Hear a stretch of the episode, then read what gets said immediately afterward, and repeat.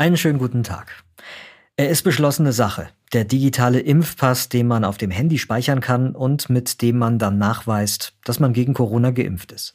Wir wollen heute darüber sprechen, wie dieser digitale Impfpass funktionieren soll und wie es dabei um Sicherheitsrisiken bestellt ist. Klartext Corona. Infos, Hilfe, Zusammenhalt. Ein Podcast von gesundheithören.de und der Apothekenumschau. Ich bin Peter Glück und heute ist Donnerstag, der 3. Juni 2021. Was vermutlich bald Alltag sein wird, das ist, wenn man reist und kontrolliert wird dabei, dann zeigt man künftig nicht nur den Personalausweis oder den Reisepass vor und das Ticket, sondern auch den sogenannten grünen Pass, den digitalen Impfnachweis. Das ist so ein Strichcode dann auf dem Handy. Das ist fälschungssicherer als der Stempel im, in dem gelben Impfheftchen, das wir ja ähm, alle haben. Und außerdem soll das auch Zeit sparen, zum Beispiel am Flughafen, dass man einfach ganz schnell ähm, durchgehen kann. Oder auch, wenn man ins Museum geht oder in Konzerthallen beispielsweise. Aber es gibt auch einige, die sich da Sorgen machen, zum Beispiel die Frage stellen, wie sicher ist denn dieser digitale Impfnachweis und was passiert da eigentlich mit meinen Daten? Wer kann da dann alles darauf zugreifen? Und muss ich eigentlich so einen digitalen Impfausweis dann haben, auch wenn ich das vielleicht gar nicht möchte oder auch gar nicht kann? Was ist denn dann? Das sind Fragen, die wir jetzt besprechen wollen mit unserem Gast heute. Corinna Bernauer ist das. Sie ist Anwältin und Datenschutzexpertin und sie hat sich ausführlich mit dem Thema digitaler Impfnachweis auseinandergesetzt. Frau Bernauer, schönen guten Tag. Danke, dass Sie dabei sind heute. Ja, guten Tag. Schön, dass ich dabei sein darf. Also, äh, dieser digitale Impfpass, der ist jetzt in aller Munde, soll bald zum Alltag gehören, heißt es. Vielleicht können Sie zu Beginn noch mal kurz für Laien erklären, wie das genau funktionieren soll. Also, wenn ich als Geimpfter mein Handy habe, was mache ich dann? Naja, Sie bekommen dann äh, direkt nach der Impfung eben diesen Barcode. Das ist ein Strichcode. Den können Sie einfach auf Papier mitnehmen oder dann äh, per App in ihr Smartphone einlesen und wenn sie dann zum Beispiel ins Restaurant wollen oder ähm, eben, wie Sie sagten, äh, ins Ausland reisen, dann zeigen sie einfach diesen Barcode in der App vor und die kann dann von der anderen Seite her mit einer Prüf-App überprüft werden, ob die, der digitale Impfpass gültig ist oder ob es einfach nur ein Screenshot ist oder eine, eine Fälschung.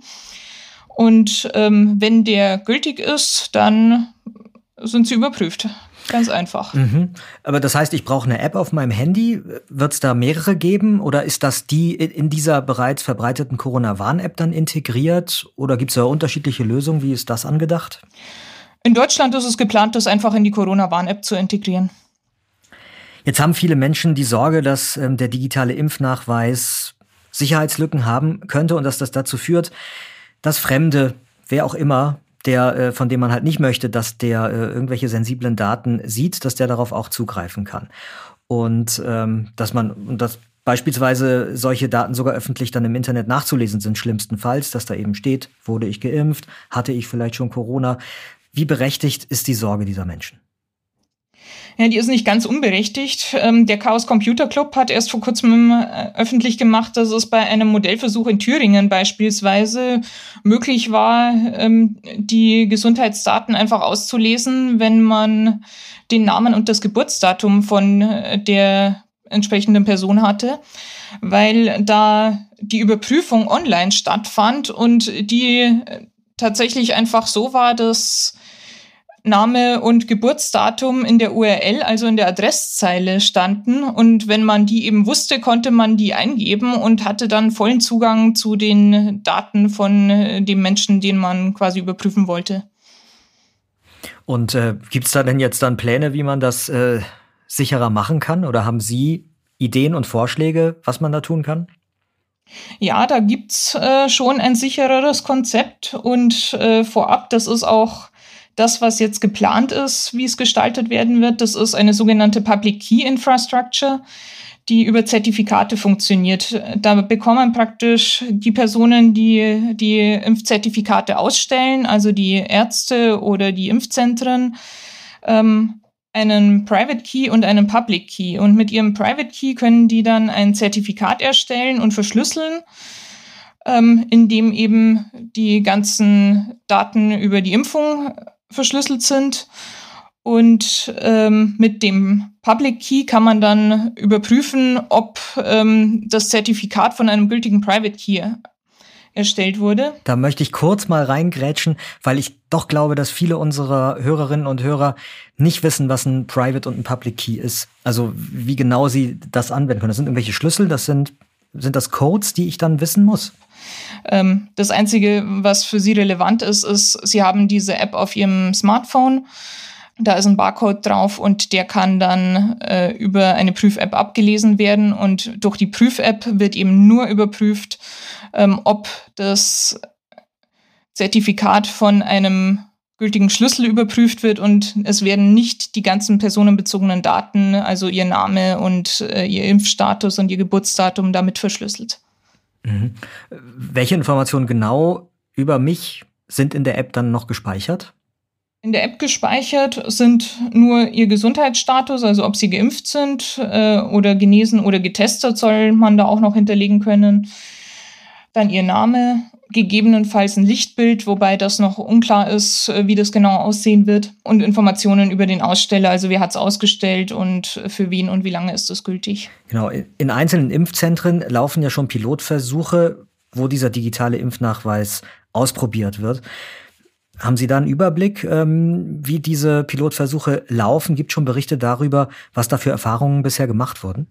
Ähm, ja, also neben dem eher etwas misslungenen Modellprojekt in Thüringen, von dem ich gerade berichtet mhm. habe, gibt's auch ein relativ vielversprechendes in Altötting. Ähm, das sieht so aus, dass man einfach nach der Impfung direkt weiter zu einer Fotokabine geht. Ähm, da macht ein Fotograf ein Foto von einem und man bekommt dann den digitalen Impfpass äh, direkt vor Ort als Scheckkarte praktisch äh, wie so ein kleiner Ausweis mit Lichtbild und äh, daneben eben dem Impfstatus und dem Barcode. Und äh, dann, wie gehabt, kann man entweder diese Karte verwenden oder man kann den Barcode äh, mit dem Handy äh, abscannen und in der App speichern. Es bleibt ja die Frage, was ist mit den Menschen, ähm, die nur ein sehr altes Handy haben oder vielleicht auch gar kein Mobiltelefon besitzen? Gibt's ja teilweise auch noch. Ähm, ist an die auch gedacht? Ja, also es ist ja keine Verpflichtung vorhanden, die App zu benutzen. Wie gesagt, man kann auch einfach diesen Barcode äh, auf Papier benutzen und man kann auch einfach den klassischen äh, gelben WHO-Impfausweis weiter benutzen.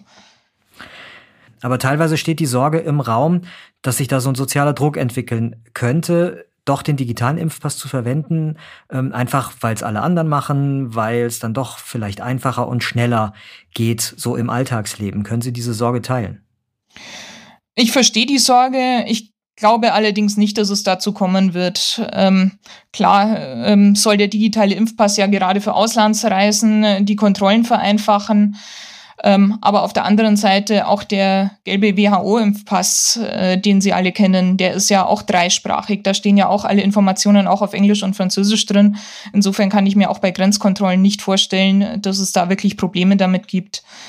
Ähm, und im, in unserem Alltag äh, glaube ich auch nicht, dass es Nachteile geben wird weil äh, mittlerweile hat sich der gelbe Impfpass ja durchaus bereits als Nachweismittel für den Impfstatus entwickelt. Und ähm, wenn man den Impfpass schon bereithält, dann ist es ja auch nicht aufwendiger, da kurz einen Blick drauf zu werfen, als die App abzuscannen. Wenn jetzt jemand so einen digitalen Impfnachweis haben möchte, was muss er dann konkret dafür tun? Kann er, kann er überhaupt schon was, jetzt was dafür tun oder was, was glauben Sie, äh, was er dann tun muss? Naja, im Moment muss man äh, da oder kann man auch noch gar nichts tun. Ähm, der Plan ist aktuell, dass man, wenn man schon geimpft ist, äh, den Barcode noch nachträglich per Post zugestellt bekommt. Ähm, das hat für ein wenig Verwirrung und sehr viel Helme im Internet gesorgt, ist aber eigentlich gar nicht so eine schlechte Idee, weil man die Adressen von den Geimpften, zumindest die, die sich über das Impfzentrum registriert haben, ja in der Regel kennt. Und dann kann man denen einfach diesen Barcode auf Papier zustellen und äh, man kann ihn dann selbst abscannen. Ähm, in Zukunft würde man den Barcode äh, dann vermutlich einfach gleich zur Impfung dazu bekommen, wenn die Infrastruktur dafür dann halt steht. Es gibt ja auch immer mehr Leute, die ihre Impfung beim Hausarzt bekommen haben, vielleicht sogar bei einem Allgemeinmediziner, der gar nicht Ihr fester Hausarzt ist oder auch bei einem Facharzt. Ähm, wie, wie kommen die denn nachträglich dran? Ja, das ist eine gute Frage. Es gibt ja keine zentrale Datenbank über die Geimpften. Ähm, das heißt, beim Hausarzt ist es vielleicht noch irgendwo in der Akte hinterlegt, äh, dass sie da mal zur Impfung da waren, aber denken wir mal nur an diese groß angelegten Impfaktionen, wo es dann zum Beispiel heißt, äh, hier, wir haben 500 Dosen AstraZeneca, wenn Sie jetzt kommen, dann werden Sie geimpft. Ähm, das ist ja nirgends registriert, außer äh, im eigenen Impfpass. Also da gibt's noch einige Fragezeichen an der Stelle, ja. Ja. Ähm, ebenfalls ein Fragezeichen habe ich schon, weil Sie gerade auch sagten, na ja, es gibt ja weiterhin den äh, gelben Impfpass und den wird man auch vorzeigen können. Gleichzeitig ist es ja so, dass, dass sich die Berichte häufen, dass da auch gefälschte ähm, Impfausweise beziehungsweise Impfnachweise im gelben Heft in Umlauf kommen und dass das auch verhältnismäßig einfach sei, leider, ähm, da irgendwas zu fälschen. Wie, ähm, ja, wie, wie lange werden wir denn wirklich mit diesem gelben Impfausweises noch zu tun haben? Ich schätze, wir werden damit schon noch eine ganze Weile zu tun haben. Ähm, wie gesagt, es gibt ja keine Verpflichtung, den digitalen Impfpass zu benutzen. Insofern wird der gelbe Impfpass auch immer etwas sein, was nebenher mitlaufen wird. Und ja, da ist natürlich ein gewaltiges Fälschungsrisiko da. Das ist ganz klar. Dieser Impfausweis war niemals dazu gedacht, äh, ein fälschungssicherer Nachweis zu sein, sondern eher mhm. so eine Art Notizheft, in die man sich halt die Impfungen eintragen kann, um sich selbst zu erinnern. Genau, und das ist, es gibt ja dann noch den zweiten Punkt, dass man, äh, dass man ja auch darüber nachdenken muss, was ist denn, wenn jemand mit einem gefälschten Impfausweis sich dann den digitalen Nachweis erschleicht? Das ist ja theoretisch auch möglich. Ja, ähm, genau deswegen war ja eigentlich der Plan, dass die Ärzte im Nachhinein nochmal diese digitalen Impfausweise ausstellen sollen. Aber wie gesagt, da gibt es etliche Unwägbarkeiten, weil das einfach nicht bei jedem Patienten erfasst wurde.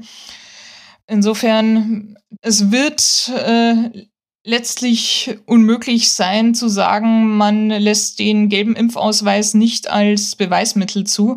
Und dann kann man natürlich noch überprüfen, ob ähm, zumindest der Arztstempel stimmt mhm. oder ob auch der rein erfunden ist. Aber ähm, wenn man jetzt nicht gerade mit der Nase drauf gestoßen wird, dass äh, da eine Fälschung vorliegt, dann wird es schwierig sein, gänzlich zu verhindern, dass da gefälschte Impfausweise dann in gefälschte digitale Impfausweise oder in, in echte digitale Impfausweise überführt werden. Das Datum, das jetzt im Raum steht, ist der 1. Juli, wird genannt. Ab da soll ähm, dieser digitale Impfnachweis EU-weit eingeführt sein. Halten Sie das für ein realistisches Datum? Glauben Sie, dass das dann kommt? Ich habe jetzt keinen Überblick über den Stand in anderen Ländern. In Deutschland sind die Planungen ja mittlerweile doch sehr konkret geworden. Insofern würde ich das rein technisch durchaus für möglich halten. Allerdings ist das natürlich noch mit vielen Unwägbarkeiten verbunden, wie eben der Frage, wer soll dann im Nachhinein diese Zertifikate ausstellen, ähm, wie sollen die Leute an sie rankommen, was machen wir mit den Leuten, die äh, eben keinerlei Nachweis haben, außer in ihrem eigenen Impfpass, muss das dann nochmal separat überprüft werden. Insofern, die praktischen Gegebenheiten äh, werden das Problem sein. Ähm, das bleibt abzuwarten, ob man die bis zum 1. Juli lösen kann. Vielen Dank, Corinna Bernauer, für dieses informative Gespräch. Sehr gerne. Ich habe ja heute gelernt, dass der digitale Impfpass im Vergleich zum gelben Heft fälschungssicher ist und die Version, die da jetzt kommen soll, die verspricht dazu auch noch Datensicherheit. Aber ich muss schon sagen, dass für mich hier alle Zweifel noch nicht vollständig ausgeräumt sind. Und ich bin gespannt, was es da für Erkenntnisse geben wird, wenn dieser digitale Impfpass dann tatsächlich in der Praxis erprobt wird.